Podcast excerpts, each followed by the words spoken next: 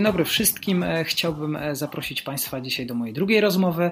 Tym razem przenosimy się do Armenii. Wyczytałem kilka takich nagłówków prasowych, że jest to kraj paradoksów. E, jest to najstarsze państwo, które przyjęło chrześcijaństwo. Zamieszkuje je naród o bardzo długiej historii, ale jest to też kraj o takim bardzo krótym, krótkim bycie państwowym w tej historii najnowszej. Ormianie kochają niepodległość, kochają wolność i ta walka o tę wolność także podczas dzisiejszego podcastu, moich rozmów, e, będzie e, mi towarzyszyła, a moim pierwszym gościem jest Jewa. Cześć. Cześć, dzień dobry wszystkim. Zastanawiałem się ostatnim czasem, kiedy podczas e, tutaj doniesień o konflikcie karabaskim, co charakteryzuje Ormian. Mm, odpowiedzi szukałem na różnych forach internetowych, próbowałem szukać ormiańskich filmów, książek, blogów. Często pada hasło, że Ormianie to jest spokojny naród, że faceci noszą obowiązkowe koszule, że jest to naród wyciszony, ale nie jest to naród bierny, że Ormianie żyją trochę w strachu, bo wpływa na to bardzo trudna historia, a wynika to również z tego wciśnięcia między tą potężną Turcją, a szybciej bogacącym się Azerbejdżanem. E, historia mówi, że straciliście ogromne tereny w Anatolii na rzecz Turcji, zaś e, Nachiczewan na rzecz Azerów i dlatego teraz też tak bardzo zaciekle walczycie o ten Karabach. Jaka jest zatem prawda o Ormianach z e, Twojego punktu widzenia i, i proszę o kilka słów, po czym poznać prawdziwego Ormianina. E, widzisz, e, to jest pytanie zarówno proste, jak i trudne. Wydaje mi się, że każdy Ormianin inaczej by Ci odpowiedział na to pytanie. A z mojego punktu widzenia to, co kształtuje Ormianina, no to oczywiście jego historia. I mówię to o historii nie tylko jego korzeni, y, ale również y, całego kraju. Prześledzenie i próba odpowiedzi na pytania, co sprawiło, że z potężnego imperium, bo przecież Armenia to było potężne imperium, pozostało może 15-20% tej rodzimej ziemi. Y, mam na myśli tej Armenii, co mamy teraz. Co, no, co charakteryzuje, no to na pewno nasz język i alfabet, który jest specyficzny i nie ma tak naprawdę żadnego swojego odpowiednika. Język ormiański jest językiem indoeuropejskim, natomiast y, wyewoluował on samodzielnie i, nie należy do tych y, grup językowych, których znamy. To znaczy, nie jest to język romański, czy turkijski, czy germański itd. Tak Podobnie z alfabetem, który no ma unikalny wygląd. Kolejnym takim elementem no to jest e, wiara. Jak e, Pan już wcześniej wspomniał, e, Armenia to jest pierwsze państwo na świecie, które przyjęło chrześcijaństwo w roku 301 naszej ery i między innymi z tego powodu były najazdy, wojny i w późniejszym czasie próby nawracania nas na islam, co jednak się nie udało i z tego powodu jesteśmy dumni, że Armenia pomimo swojej tragicznej historii wytrwała swojej wierze. I podsumowując to, to jest e, kultywowanie swojej tradycji, swojej wiary, upamiętnienie swojej historii, e, swoich korzeni i przekazywanie to dalszym pokoleniom. Moim zdaniem to jest taka esencja Ormianina. Mhm. Bo przez większość, mam rozumieć, takiej swojej bogatej historii, e, położenie geograficzne było dla Armenii jakby zarówno i błogosławieństwem ze względu na tą żyzną ziemię, mm, jakby, e, jak i przekleństwem z uwagi właśnie na tych sąsiadów. Wspomniała Pani o tych 15%, które pozostały z, z, dawnej, z dawnego imperium. Czy wśród Ormian jest taka tęsknota za tym, żeby być tym krajem, który, no, który mówmy wprost, kiedyś był krajem wielkim, pod potężnym. E, oczywiście, że tak. I nie tylko wśród Ormian panuje taka tęsknota. E, chciałabym zauważyć, że nawet e, wśród mieszkańców obecnej na przykład Turcji, wśród Kurdów, czy, bo Kurdowie głównie teraz zamieszkują właśnie tą ziemię wschodnią Turcję, gdzie wcześniej dominowali Ormianie i też Turcy wspominają, że właśnie te miasta, które kiedyś były zamieszkane przez Ormian, te wsie i te małe miasteczka, które tętniły życiem, y, to są tak naprawdę miasta duchy. Tam się już nic nie, nie dzieje, ponieważ no, tych Ormian nie ma, tak? I nie tylko Ormian, ale też inne, inne grupy. Chciałam zaznaczyć, że, że też wśród innych grup jest taka tęsknota, taka sympatia, że na przykład ktoś mówi, no miałem dobrego sąsiada Ormianina, bardzo dobry człowiek, i teraz go nie ma, no bo wyjechał. Jeszcze tak wracając, e, czy można dzisiaj określić, e, jak wygląda taki system polityczno-społeczny w Armenii? E, wprost, kto rządzi w tym kraju i czy da się wywnioskować, w jaką stronę zmierza społeczeństwo?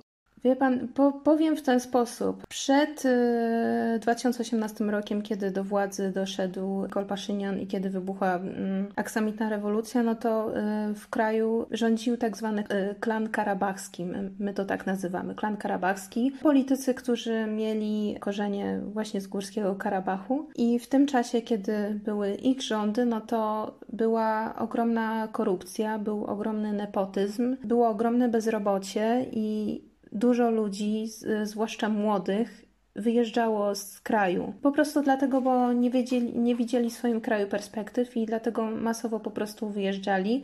A trzeba zaznaczyć, że, że to są zdolni ludzie z potencjałem, którzy szukali szansy dla siebie na to, żeby y, móc się rozwinąć, a w kraju niestety nie dawał im tej możliwości. Zresztą, no, podobnie tak jak w Polsce, jeżeli mogę taką analogię zrobić, to przecież też ludzie młodzi w Polsce też masowo wyjeżdżali z kraju, bo, bo nie widzieli y, perspektywy dla siebie i tak tak samo było w Armenii. Młodzi ludzie, którzy naprawdę e, mogli wykorzystać swoje zdolności do, do budowy kraju, do rozwoju kraju, no po prostu e, wyjeżdżali. Ale to nie znaczy, że oni zapomnieli o, o swoich korzeniach i o swojej ojczyźnie. Natomiast y, powód, dlaczego wybuchła ta, ta rewolucja w 2018 roku, to po prostu ludzie chcieli zmian. Jeżeli już wchodzimy w ten aspekt polityczny, to nie chcieli też już takiego bycia uzależnionym od Rosji, żeby być cały czas pod wpływem Rosji, jeżeli mogę to tak nazwać. I między, moim zdaniem to, to był też taki punkt zapalny do, do tych reform, które właśnie kilka lat temu to miało miejsce i teraz ten nowy rząd uformowany przez Nikola Paszyniana próbuje właśnie walczyć z tą korupcją. Y, próbuje zachęcić ludzi, Ormian, ale nie tylko, żeby przyjeżdżali do Armenii, żeby zamieszkali, żeby zakładali tu własne biznesy, żeby po prostu pomogli w, w odbudowie kraju. Wspomniała Pani o tym, że młodzi Ormianie to są ludzie, którzy mają ogromny potencjał. Y, naród ormiański przez stulecia uchodził za ten lud przedsiębiorczy, mający żyłkę handlową. Y, to jest naród, który wydał wielu bogatych kupców, rzemieślników i artystów. I tu pytanie, jakie są najważniejsze towary eksportowe Ormian? Z czego są, y, jesteście słynni? Kim są najbardziej sławni Ormianie? E, lista słownych Ormian jest długa. Ja nie wiem, czy starczy czasu, żeby wymienić wszystkich, ale no dokładnie tak jak Pan powiedział, no Ormianie kolokwialnie mówiąc zdominowali przemysł rzemieślniczy, byli kupcami, e, byli handlarzami. E, na przykładzie stricte Polski powiem, że byli tak naprawdę pierwsi, którzy sprowadzili dywany. E, także popularność dywanów e, zawdzięczamy głównie Ormianom. Bardzo często służyli na dworach polskich królów jako doradcy. E, byli nauczycielami, e, lekarzami, zakładali szkoły, domy pomocy dla ludzi biednych, e, odnosili sukcesy na polu artystycznym w różnych krajach. Byli pisarzami, poetami, śpiewakami, kompozytorami, wynalazcami. Także świat jak najbardziej zdążył poznać talent Ormian i jego przedsiębiorczość. Podam na przykładzie również Imperium Osmańskiego chociażby, że Ormianie byli architektami, artystami, y, byli aktywni społecznie i politycznie. Podam tu przykład, słynny pałac, y, mam nadzieję, że wymówię dobrze, y, Dolmabahce w Stambule, które stanowiło główne centrum administracyjne na przełomie XIX i XX wieku. I jego architektem był Ormianin Karapet Balian. E, również Ormianie tacy jak Agop Tilaczar czy Hakob Martarian przyczynili się do powstania, rozwoju i zreformowania języka tureckiego, jakim dziś się mówi w Turcji. A hymn e, Narodowy Republiki Turcji, no to jednym z jego kompozytorów e, też był Ormianin, Edgar Magas. E, jeżeli chodzi o słynnych Ormian, no to na pierwsze co wszystkim przywodzi na myśl, no, no to jest e, Kim Kardashian, ale dla nas, szczerze mówiąc, to jest sprawa trochę spekulacyjna, czy uznać ją za Ormiankę, czy też nie. Jeżeli chodzi o diasporę ormiańską w Europie, no to zdecydowanie takim symbolem jest e, świętej pamięci już Charles Aznavour, francuski piosenkarz i kompozytor. No, Oczywiście bardzo popularny na całym świecie jest zespół e, System of a Down, gdzie wszyscy czterej członkowie są Ormianami. Tenisista Andrea Agassi e, z Stanów Zjednoczonych, Henryk Mechitarian, e, piłkarz, kapitan reprezentacji Armenii. Dużo, dużo jest słynnych osobistości, a z Polski no to najsłynniejsi ludzie o ormiańskim pochodzeniu no to Juliusz Słowacki, Zbigniew Herbert, Anna Dymna, Sonia Bohosiewicz, świętej świętej pamięci Krzysztof Penderecki. To tak na koniec jeszcze y, powrócę do tematu y, tej turystyki. E, lot zarywania do Warszawy trwa niewiele ponad 3 godziny, a przy różnicy czasu są to 2 godziny. Jest to kraj, do którego nie potrzeba wiz, a Polaków tam jest niewielu. W rankingach zdecydowanie pani Craig przygrywa z Gruzją, do której z kolei Polacy udają się bardzo często. Jak mogłaby Pani zachęcić do tego, aby kupić bilet do Armenii i odwiedzić ten kraj? No to prawda, tutaj jeżeli chodzi o Kaukaz, to y, Gruzja zdecydowanie przoduje, a Armenia jest w takim cieniu. Natomiast y, na szczęście w ostatnich latach to, y, znaczy na szczęście, bo powiem, że no zmienia się i, i Armenia staje się coraz popularniejszym kierunkiem. Z tego względu właśnie, no tak jak Pan powiedział, jest mało znana, a teraz powiedziałabym, jest takie trendy w turystyce, żeby nie pojechać y, tam, gdzie y, wszyscy jeżdżą i wszyscy byli, tylko y, do takich właśnie bardziej nieznanych miejsc. Czyli na przykład ktoś zdecyduje, że, że na przykład zamiast do Tunezji albo do Egiptu pojedzie do krajów Azji Centralnej, czyli do Uzbekistanu, do Turkmenistanu, czy do Kazachstanu, czy do Mongolii. I tak samo ktoś może zdecydować, że pojedzie do, do Armenii, bo, bo jest właśnie taka egzotyczna i, i, ciekawa i, i nieznana przede wszystkim. Gościnność i to podejście właśnie ludzi to jest e, coś szczególnego i coś, e, co po prostu turysta e, zapamiętuje długo. I, I, to nie jest tak, takie na zasadzie, że jestem dla ciebie miły, żebym miał z tego jakieś korzyści, tylko faktycznie ta serdeczność e, i, i gościnność Ormian naprawdę wychodzi to z serca.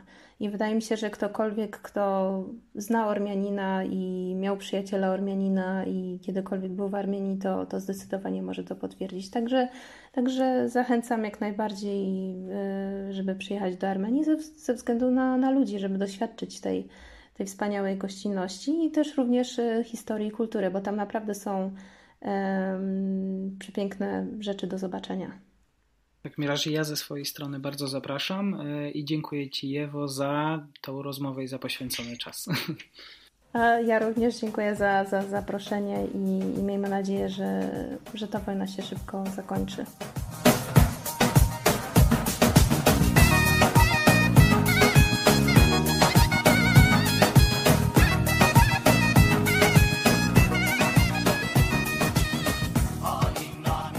Nadal pozostajemy w tematach e, ormiańskich. E, moim drugim gościem jest pan Fracia Bojadzian, e, prezes Ormiańskiego Polskiego Komitetu Społecznego. Dzień dobry panu. Dzień dobry panu. Pierwsze pytanie naszej rozmowy: jakie ma pan związki z Polską i czym się zajmuje organizacja, której pan jest prezesem?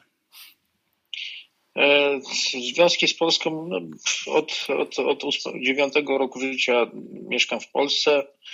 E, jestem obywatelem Polski, uczyłem się w polskich szkołach. Tak naprawdę Polska jest no, naszą drugą. Mhm. A czym się zajmuje Armiańsko-Polski Komitet Społeczny? Tak w skrócie Armiańsko-Polski Komitet Społeczny jest jedną mm, z organizacji ormiańskich w Polsce, który, który, który działa na rzecz mniejszości ormiańskiej w mhm. Polsce. Mhm.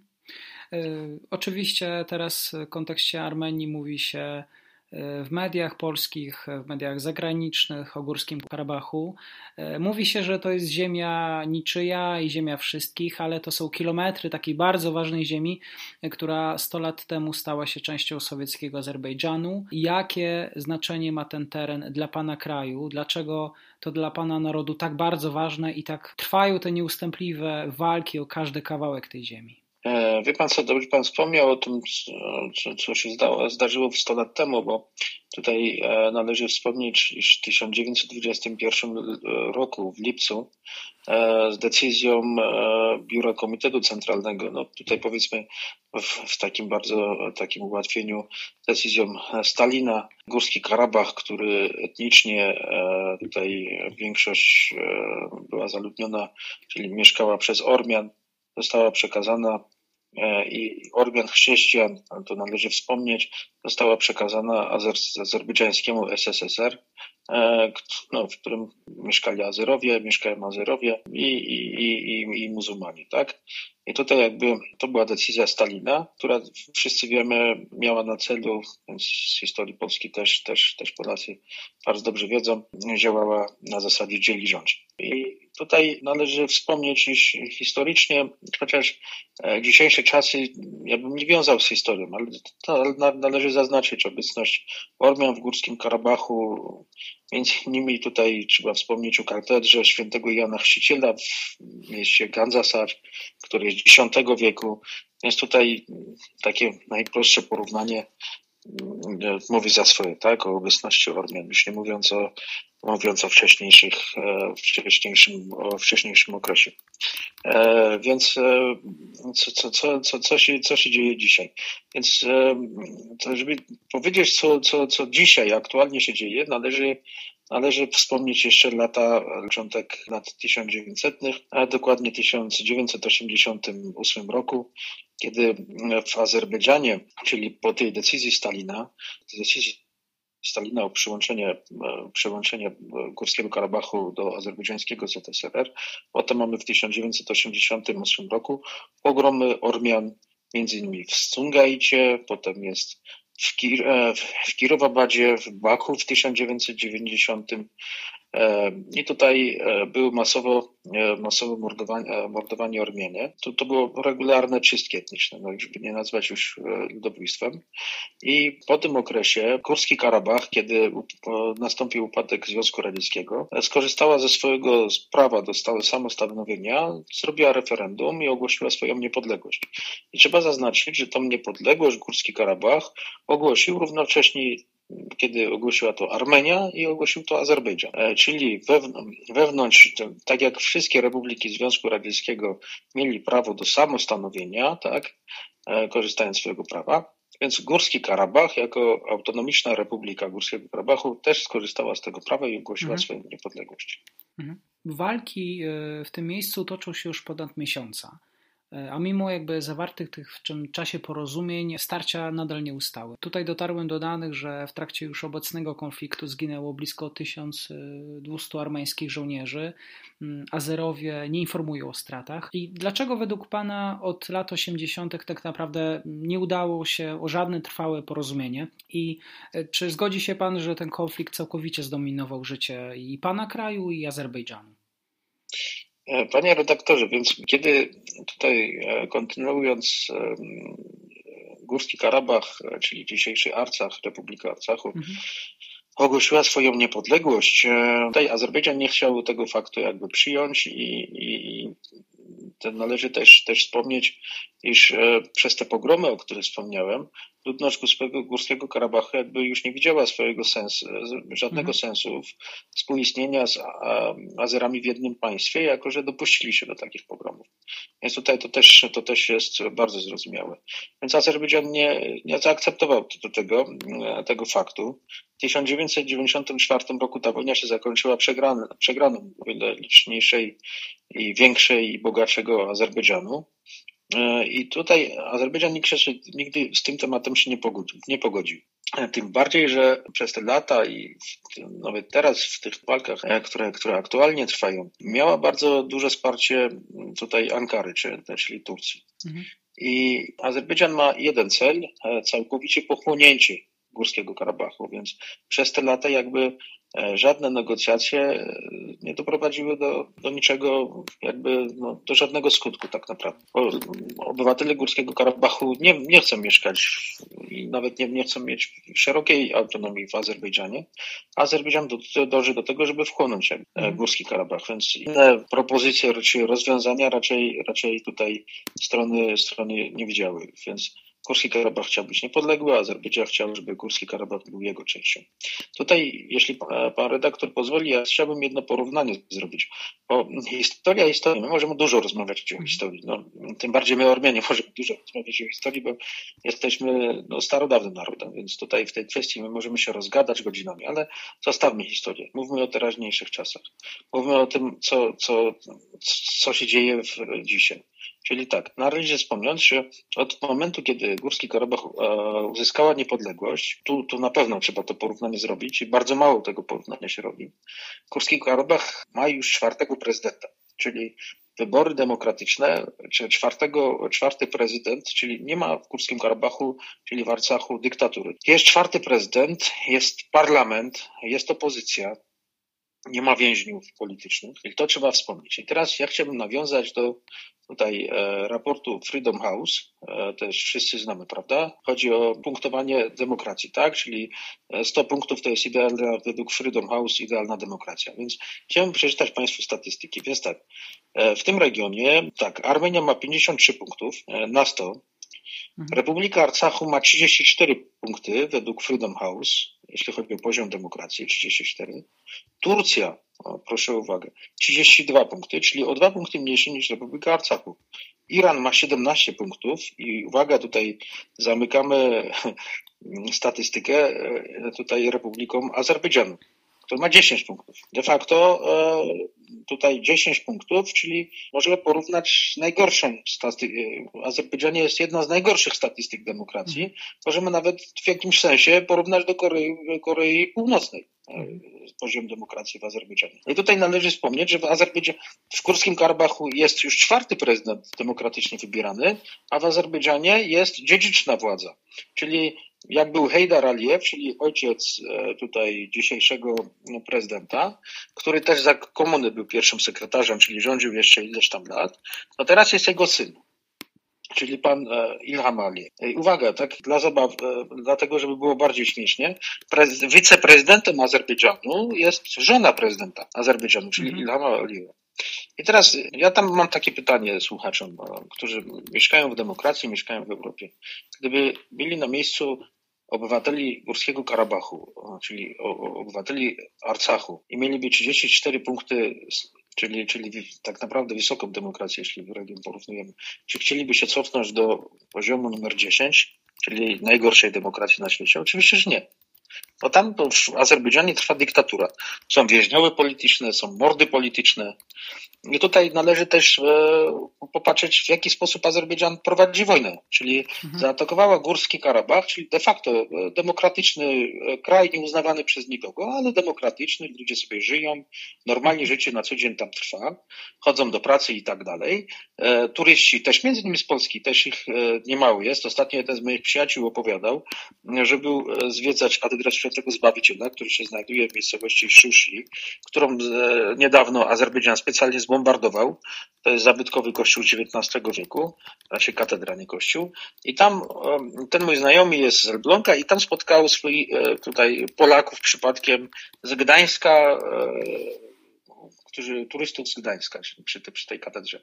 Czyli to jest państwo, którym, którym, którym zwiedzają turyści i tak dalej. Czyli to nie jest zamknięta jakiś tam obszar militarny. To jest miejsce, gdzie normalnie ludzie prosperują i żyją, rodzą się i tak dalej. I teraz Azerbejdżan zaatakował te, ten region, ten Górski Karabach, ten maleńki kawałek ziemi za pomocą Turcji de facto już zostało udowodnione, bo już nie jeden e, syryjski bojownik został pojmany i opowiadał w jaki sposób Azer, Azer, Turcy ich wynajmowali za 2000 dolarów i przesyłali do Turcji, e, do Azerbejdżanu, żeby walczyli z ludnością Górskiego Karabachu. Mhm. A premia 100 dolarów było za ucięcie głowy każdego zabitego Ormianina. Mhm. Więc tutaj ja bym się nie cofnął e, do naszych praw historycznych, które są niepodważalne, mhm. prawa do tej ziemi Ormian. E, mhm. Bo prawa Ormian do, nie ograniczają się tylko Górskiego Karabachu. Mamy też mhm. Nachiczewam, w którym jest e, pustynia ormiańska, bo jeszcze, jeszcze 100 lat temu tam 70% w Nachiczewamie żyli Ormianie, a dzisiaj jest zero. Tam według, według ostatnio czytałem azerskich statystyk, tam jest 6 Ormian, no, a 70% zamieszkiwali Czyli, czyli, czyli wschodnią Turcję, którego no, mamy prawa, bo to jest, to jest, to, to są, to, to są ziemie ormiańskie, które po ludobójstwie tak naprawdę stała się też, powtarzam słowa księdza profesora Józefa Naumowicza, pustynią ormiańską. Mhm. Więc tu historycznie zostawiając ten temat, mówię, tak, jak wygląda w dzisiejszych czasach, więc e, nie ma żadnych powodów, dla którego obywatele Górskiego Karabachu mieliby e, chcieć e, wrócić i stać się szeroką autonomię pod dyktaturą tak mhm. naprawdę. No tam jest dyktatura, już nie mówiąc o tym, że E, o mordach Ormian, które na, na początku lat 90. Azerowie tam dokonywali. Mhm. Tutaj Pan wspomniał o tych e, o prawie, o tym, jak te prawo również międzynarodowe jest przestrzegane. Panuje taka powszechna jednak znieczulica, ale możliwe, że też to wynika z, że cała ta społeczność międzynarodowa nie ma po prostu głowy do tego konfliktu, zajęci koronawirusem też widziałem komentarze y, Ormian na Facebooku. Świat po raz kolejny odwraca głowę, odwraca oczy od, od, od, tego, co się rzeczywiście tam dzieje, o tym, jak ludzie cierpią, mm, ale y, nie dotyczy, w polskich mediach da się to wytyczy, wyczytać, że nie dotyczy to oczywiście Rosji oraz Turcji, a nie da się dzisiaj mówić o, o działaniach Azerbejdżanu bez zaangażowania właśnie kraju Erdogana. Wydaje się, że właśnie tą aktywniejszą stroną jest Turcja. Czytałem określenie, że Ministerstwo Spraw Zagranicznych Azerbejdżanu właśnie leży w Stambule. Mm, komentarze również samych Ormian, dla których Erdogan to jest główny podżegacz wojny. Ta polityka Turcji jest dosyć kłopotliwa dla wszystkich, dla krajów Sojuszu Północnoatlantyckiego.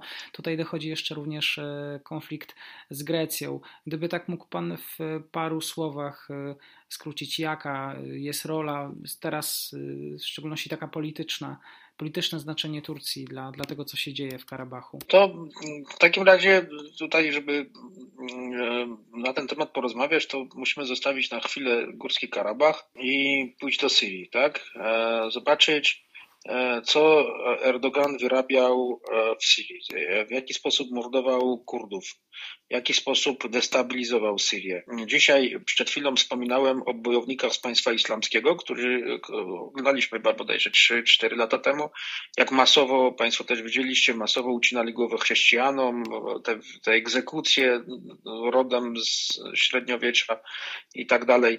I tych bojowników Turcja przerzuca teraz do Azerbejdżanu, żeby walczyli z, z Ormianami, e, z ludnością chrześcijańską. Dlaczego? W, jak, w jaki sposób oni tak łatwo ich rekrutują? rekrutują ich tak łatwo, ponieważ wykorzystywali ich wcześniej też do mordowania Syryjczyków, syryjskich chrześcijan, do mordowania Kurdów. Więc tu Państwo widzicie, jakby w jaki sposób Turcja, Turcja działa.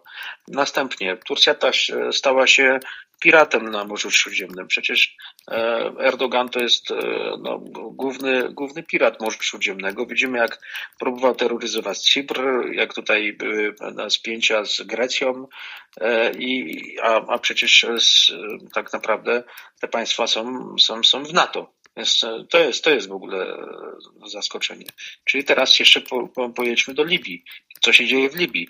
E, tak samo przecież jest, e, konflikt jest podbudzany, jest, jest, jest, jest e, to wszystko, co, co, co się dzieje w, w Syrii, jest, Erdogan macza w tym wszystkim palce militarni. Więc tutaj ten człowiek, wydaje mi się, nie jest na pewno szaleńcem. To jest człowiek, który ma bardzo dobrze sobie zaplanowane wszystko, a ma zaplanowane moim zdaniem Erdogan, Erdoganowi wydaje się, że ma, od, ma jakąś misję do wykonania. I wydaje mi się, że ta misja to jest tworzenie coś na wzór Imperium Osmańskiego. Nie? Więc on, ma, on czuje, że ma misję i dlatego bez strachu, po prostu z, taką, z takim szaleństwem po prostu, chociaż to nie jest szaleństwo, ale to może się wydawać takim szaleństwem, on e, nie cofając przed niczym, robi to, co robi.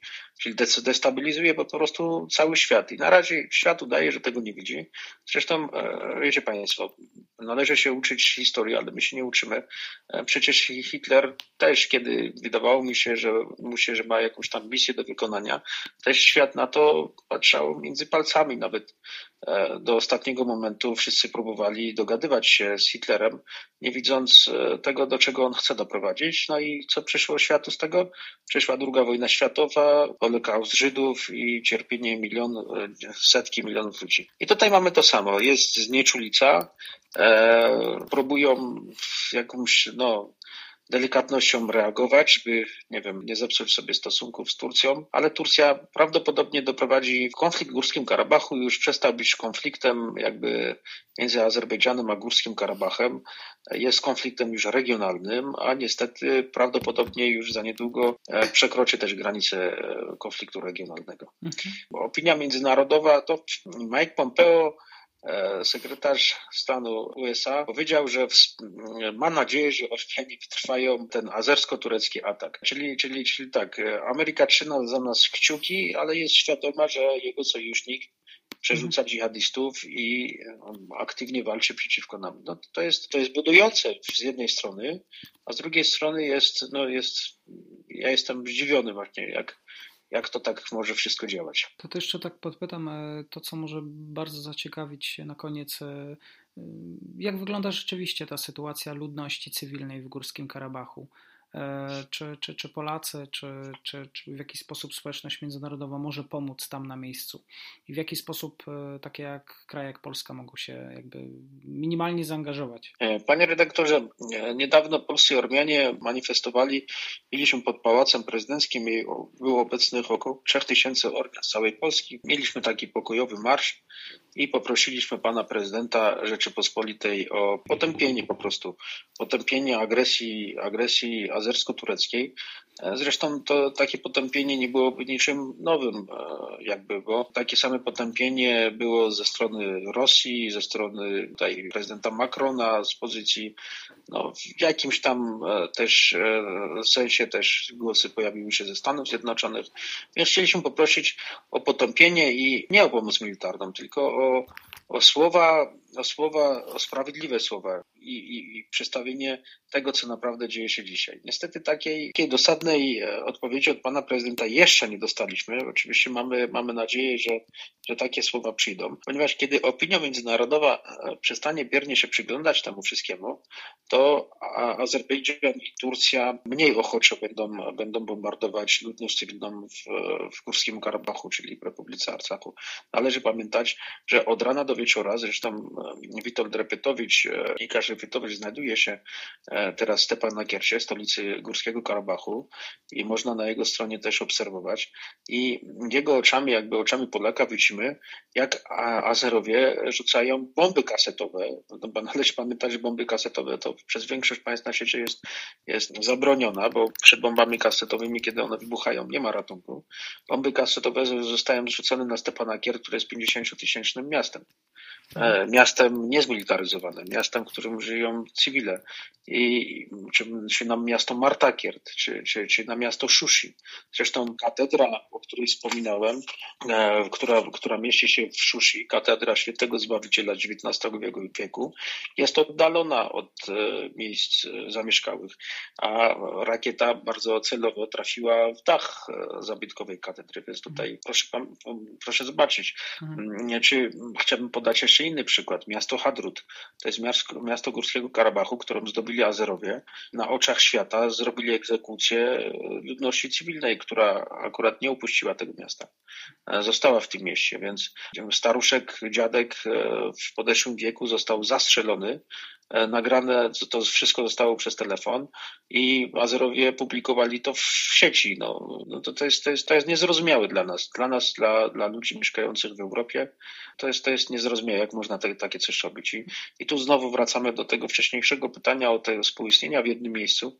Więc jak może być mowa o współistnieniu Ormian w Górskiego Karabachu z mieszkańcami Azerbejdżanu czy z Azerami, kiedy pierwsza miejscowość, która im wpada w ręce, dokonują zbrodni wojennych i robią egzekucję ludności cywilnej. Już nie mówiąc o ucinanych głowach żołnierzy azerskich, zresztą o syryjskim bojownikom tutaj e, jeńcy o tym opowiadają, syryjscy. E, Azerowie płacą 100 dolarów za głowę uciętego Armeina, więc no, poza dwoma, dwoma tysiącami jakby miesięcznie, czy, czy jak to tam wygląda, to jeszcze płacą premię bonus, bonusik taki no, za, za uciętą głowę, więc mhm. mhm. jest tu to, to podejście. No, jest katastrofa na pewno humanitarna, ludzie żyją pod bombami i bohatersko się bronią obywatele Górskiego Karabachu, Arcachu. No i mamy nadzieję taką, że świat się opamięta, przestanie myśleć tylko o koronawirusie, bo tutaj pewnie to nam zajmuje na świecie codzienność, ale przestanie biernie się przyglądać temu, co się dzieje, co, dzieje, co się dzieje w Górskim Karabachu. Bo prawdopodobnie, jeśli Azerbejdżan zajmie Górski Karabach, dojdzie do ludobójstwa, do czystych etnicznych, e, do, którego, do, do, do, do, których już dochodziło wcześniej podczas pierwszej wojny w Górskim Karabachu. To było jednym z przyczyn rozpoczęcia tej wojny, czyli czystki etniczne na Ormianach, co wymieniałem tutaj e, z miastami, tak, od 1988 roku. Więc dojdzie jeszcze raz, zostaną mordowani i, i, dopiero, i dopiero może, może świat się opamięta, więc, mhm. więc wolelibyśmy, żeby to się nie stało za cenę naszej krwi, czyli za, krwi, za cenę krwi Ormian. Lepiej, gdyby zawczasu to wszystko zostało zatrzymane. Mamy taką, taką, taką nadzieję mhm. jeszcze. Jeszcze zapomniałem e, mhm. tutaj wspomnieć o bombach fosforowych, które wczoraj użyli Azerowie, żeby no tutaj, tutaj na, mhm. na, na, na Górski Karabach to jest, to już jest przejście, no, no tak naprawdę przeszli Rubikon. No, bomb fosforowych w dzisiejszych czasach, no to to jest coś niezrozumiałego. Mhm, mhm. Tak, wydaje mi się, że ta relacja Witolda Repetowicza, który tam jest na miejscu, jest najbardziej wiarygodna, najbardziej rzetelna, więc wszystkich tych, którzy zechcą wiedzieć więcej, e, odsyłam e, również do Radia Wnet, do, do pana redaktora. No i mam nadzieję, że jeszcze będziemy mogli relacjonować informacje o, o może o zbliżającym się pokoju, mam nadzieję. No, wszyscy mamy taką nadzieję, daj Bóg żeby na całym świecie był pokój. Mhm. Dziękuję w takim razie serdecznie za, za poświęcony czas. Mam nadzieję, że do usłyszenia niebawem. Dziękuję bardzo.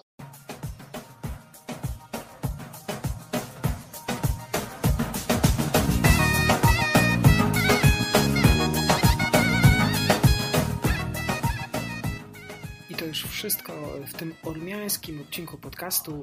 To dopiero początek regularnych audycji, dlatego spodziewajcie się na bieżąco wielu zmian. Dziękuję za wszystkie oznaki Waszej sympatii, uwagi do tego, co udaje mi się wypuszczać. Podróż bez paszportu, odcinek numer 3 już niebawem. Zapraszam.